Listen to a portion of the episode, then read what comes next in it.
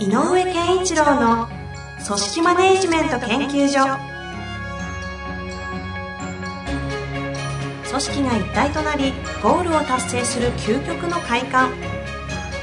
上場企業から中小企業まで延べ200社以上の支援を行った井上健一郎が組織人に関するあらゆる問題を分かりやすく解説します。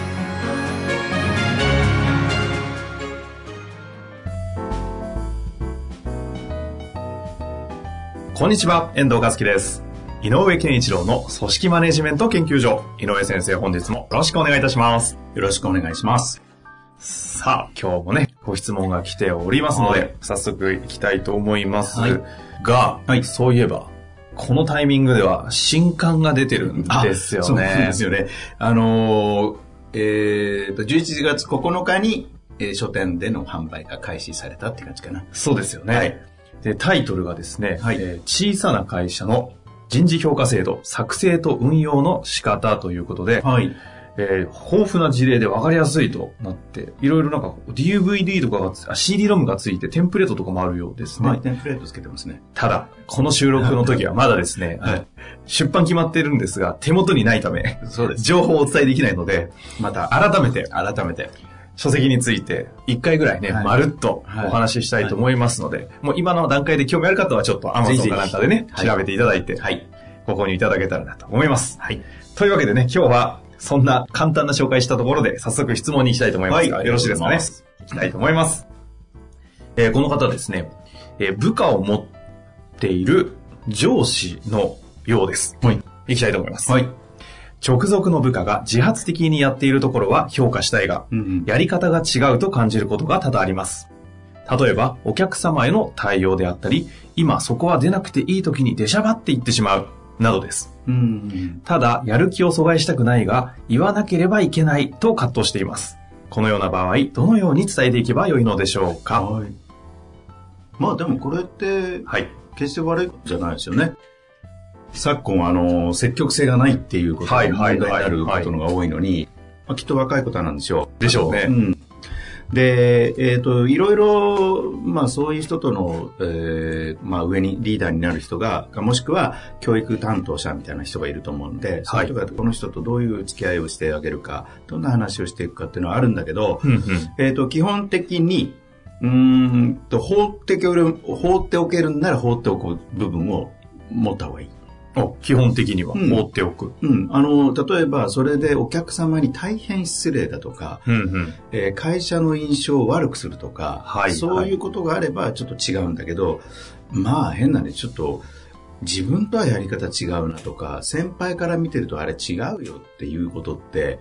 僕なんかもたくさん新入社員を見てきたけど、めちゃ多いのよね。まあそうですよね。うん、でも、ある時、なんか、放っておくわけじゃないんだけど、まあ、それも個性、あの、まあ、僕がいた世界は個性っていうのを尊重する世界だったから、うんうんうん。まあ、それも個性なんじゃないとか言って、ある意味ほったらかしの時もあったから、えーっと、そういうふうにできたのかもしれないんだけど、やっぱね、ある程度経ってくると、まともになるんだよね。まともっていうのは、そあの、の、え、っ角がなくなるってていう意味でも。も的確になる。ほうほうほう。あの、やり方は違う、それ、その人なりだけど、おかしかったなって思った行動が、その人なりに修正が加わってるっていうの。うんただし、放っておいたことのメリットがあって、僕らがこうやったらいいのになと思ってることとは違うやり方をある意味開発してたりするわけよ。はあはあはあはあ。うん、だからこう、え、俺たちだったらそうは言わないよ、その人にはっていうようなことが、まあいいかって、どんまど頑張ってるしなと思って目つむっていたら、例えばしばらく経って、まあ僕ら移動が多かったのでね、ちょっと他のところに移動したり、自分も移動したりして、しばらくぶりに会ってみると、お、なんかこいつい成長したなと思うと、うんうん。なんか前と基本的に変わってないんだけど、あ、そうか、話の内容はすごい的確になったぞとか、えー落ち着いてきたなとか、うんうん。でもやってることはあんまり変わらないみたいな。相変わらずちょっと、お、おとととと、みたいな感じはあるんだだけど、それが可愛げに変わってたりするんだよね。あだから、なんかそういうこともあるので、えーまずは、えっ、と、その、そのことによって、ちょっと違うなと思うことによって起こるデメリットがどの程度のリスクなのかっていうのは、えっ、と、検証してほしいかなと。その会社としてとか、まあその方の部署としてとかの、その悪影響があまりにもあるんであればそこは。うん、ちょっと違うけど、ないなって思うんだったら、ちょっとね、様子を見るということは一つ大事です。これ基本的にこの方が自発性、この部下の方が自発性があって、ちょっとこうエネルギーが溢れてる系じゃないですか。そうそう。っていう場合には、ちょっとほったらかしていいんじゃないのっていうこと。ちゃんとエネルギーを持ってるから。うん。ただ、エネルギーの使い方が違うかどうかっていうことは、えっ、とね、ちょっと、これもと抽象的な話だけど、やっぱりどういうことかというと、なぜ、ホワイ、ホワットハウなので、うんうん。なぜそうしなきゃいけないかっていうことは、えっ、と、目的があると思うのね。例えばその、この質問者が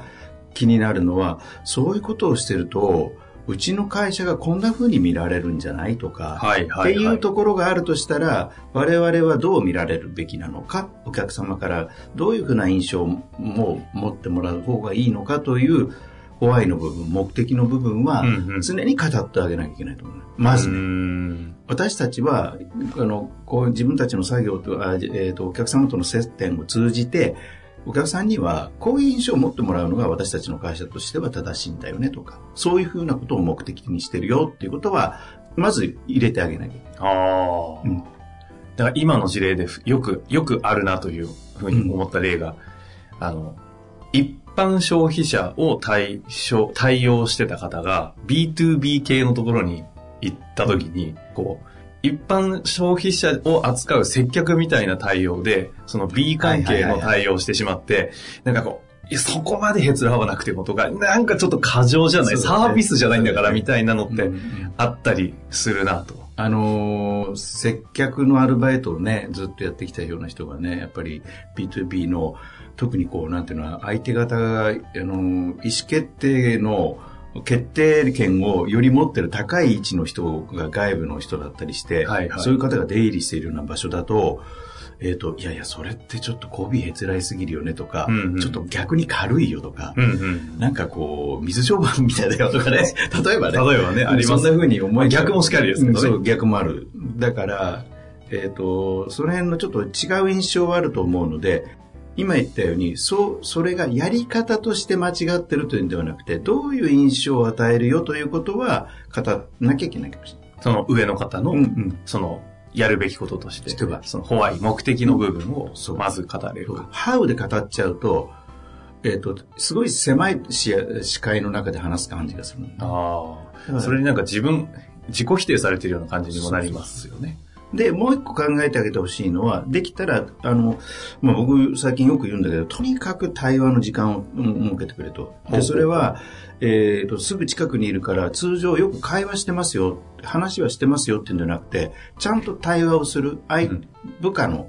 人のための時間を、ちゃんと会議室とかに入って、ちゃんと設けるってことはしてほしいのね。はい、はい、はい。うんで、どう？最近っていう。で、それは前々から言うようにね、あの、世の中でも言われてますが、ワンオンなんワンなんかでも言われてるけど、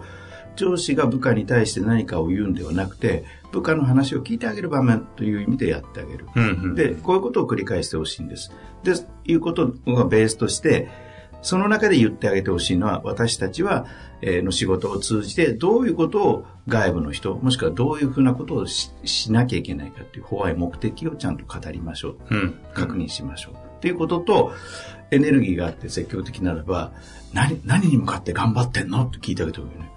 あ、その、直接。うん。だからそう。いう対話をしてる場面でね、いや、すごく頑張ってるよねって、なんかすごい積極的だよねって、えっ、と、いつからそうなったのとか聞いてあげて、うんうん。で、その、その人の背景にあるものっていうものを聞いて、その人のホワイを聞いてあげないと。ああ、会社としてとかのホワイじゃなくて、うん。個人ととしての、ど、どこ目指してんのって、何をしたいのっていうふうに、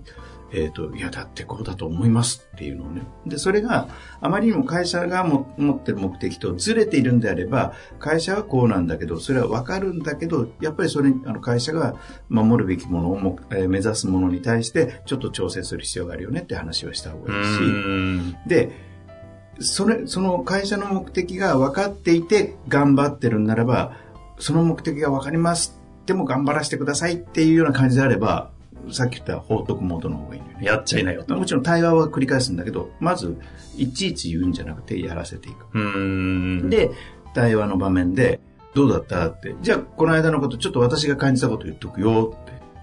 ちょっとなんか軽々しく見えたんだよとか、はいはいはい。いつも言ってる感じがあって、え、そうですか？どこですか？とかっていう話になるから、うんうん例えばこういうところかなとか、って言ってだんだん話していく。うん。じゃあ、会社としての目的と、うん本人としての目的うんをこう、すり合わせていきながら。で、で、共通項をできるだけ多く作っていく。で、あの、人、なんていうのか、会社人としての、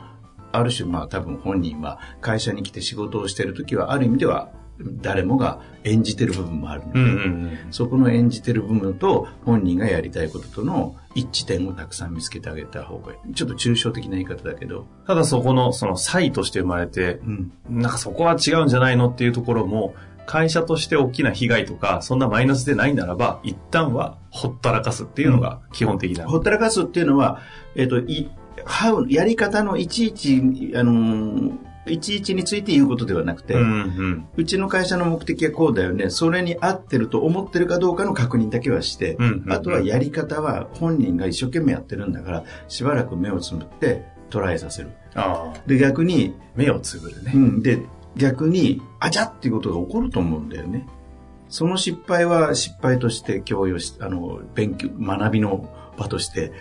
やってあげなきゃいけないから。失敗が、もう、その、懸念してたところが、もろにこう失敗で出た時には、うん今度はこう、どういう対話をしていくといいんですか？あ、それは、えっ、と、どう、あの、どう思ったって逆に言うことと、あほうほうん。で、本人が失敗だと感じていないんだったら、それはフィードバックしなきゃいけない。うん。あれは違うと思うなるほど。っていう。だから、えっ、と、一番ベースになるのは、そういうことが言える関係性を作っておかなきゃいけないので、そうですね。だからさっき言ったように、えっ、とね、席が近くていつも会話してるから話せると思うけど、皆さん違って、必ずちょっとオフィシャルな感じで、えっ、と、1対1で誰もいないところで話すようなことを習慣化させないと、そういうことが言えない。うん。まさにそこちょっとお聞きしようと思ってたんですけど、対話をするっていうことを大事にしていこうとすると、やり方いっぱいあるじゃないですか。うんはいはい。例えば、まあ、おある程度人いるところで1対1であったり、クローズであったり、あと飲みに行くとかもあったり、なるほど。こう、この辺って結構、この間、結構トップ系の人たちがトップ同士で向き合わなきゃいけないと。うんうん。ただ今まであんま向き合ってきてなくて、ういやー、どうやって今更、井上先生のポッドキャストとかも聞いたりされてるみたいで、どうやって向き合おうかな、みたいな話をされてたんですよね。うん。で、いや、飲み行きゃいいの？いや、でも、今更1対1で面談呼び出すの微妙、どうしよう、みたいな。うんこの辺ってどうなんですか？これは、えっ、と、そういう場合は、えっ、と、なんだろう、さっき言った、上司が部下のことのたのための時間を割くっていうこととはちょっと違って、うんうん。えっ、と、ある議題についてちょっと話さないっていう議題設定しちゃった方がいいよね。ああ、もう明確な共通の目的に対して。目的を、ぬで、この話ちょっと知っとかないといけないと思うんですよね。ちょっと話そうよって。日頃あんまり話してないからさ、このいい機会だからこれについて話そうよっていう、んんなんか両者が関係していることについてちょっと気になるんで話したいんだけどいい？っていう、えっ、と、ある種対話の場を、えっ、と、無理なく設定する。はあ。導入部分を作ってあげるっていううんうんうんうん。ことが大事かなと思う。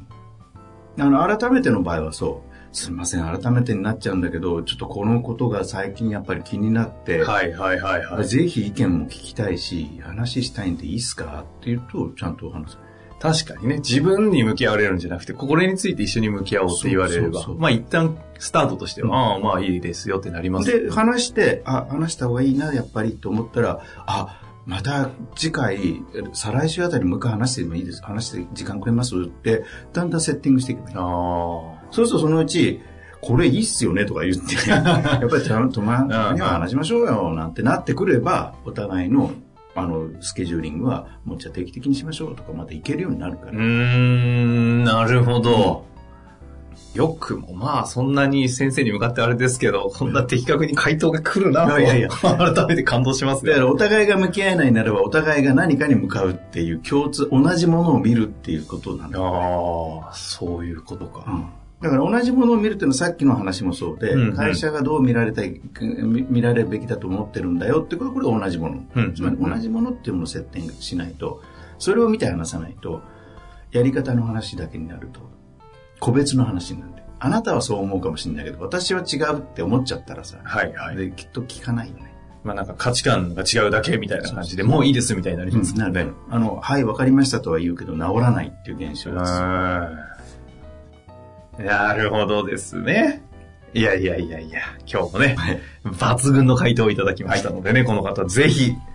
部下の方と向き合っていただいて、そうですね。ホワイをあんまりこう、う、堅苦しく向き合うとか考えないで、あの、とにかく二人でちゃんと、あの、場を設けて話す時間を作る。ああ、そうですね。そこポイントですよね。だその日常からコミュニケーション取れてたとしても、ちょっとこう違う場として、ちょっとオフィシャルで。オフィシャルでやるということが大事なわけですね。大事です。ぜひ、活かしていただいてね、皆さんもリスナーの方々もね、聞いて、はいそれを活かそうと思う方いらっしゃら、ぜひともトライしてみてください。はいというわけで、宮上先生、本日もありがとうございました。ありがとうございました。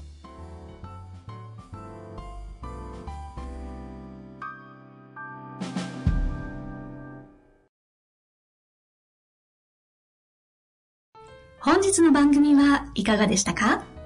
番組では井上健一郎への質問を受け付けております。ウェブ検索で人事明快と入力し、検索結果に出てくるオフィシャルウェブサイトにアクセス。その中のポッドキャストのバナーから質問フォームにご入力ください。また、オフィシャルウェブサイトでは無料メルマガや無料動画も配信中です。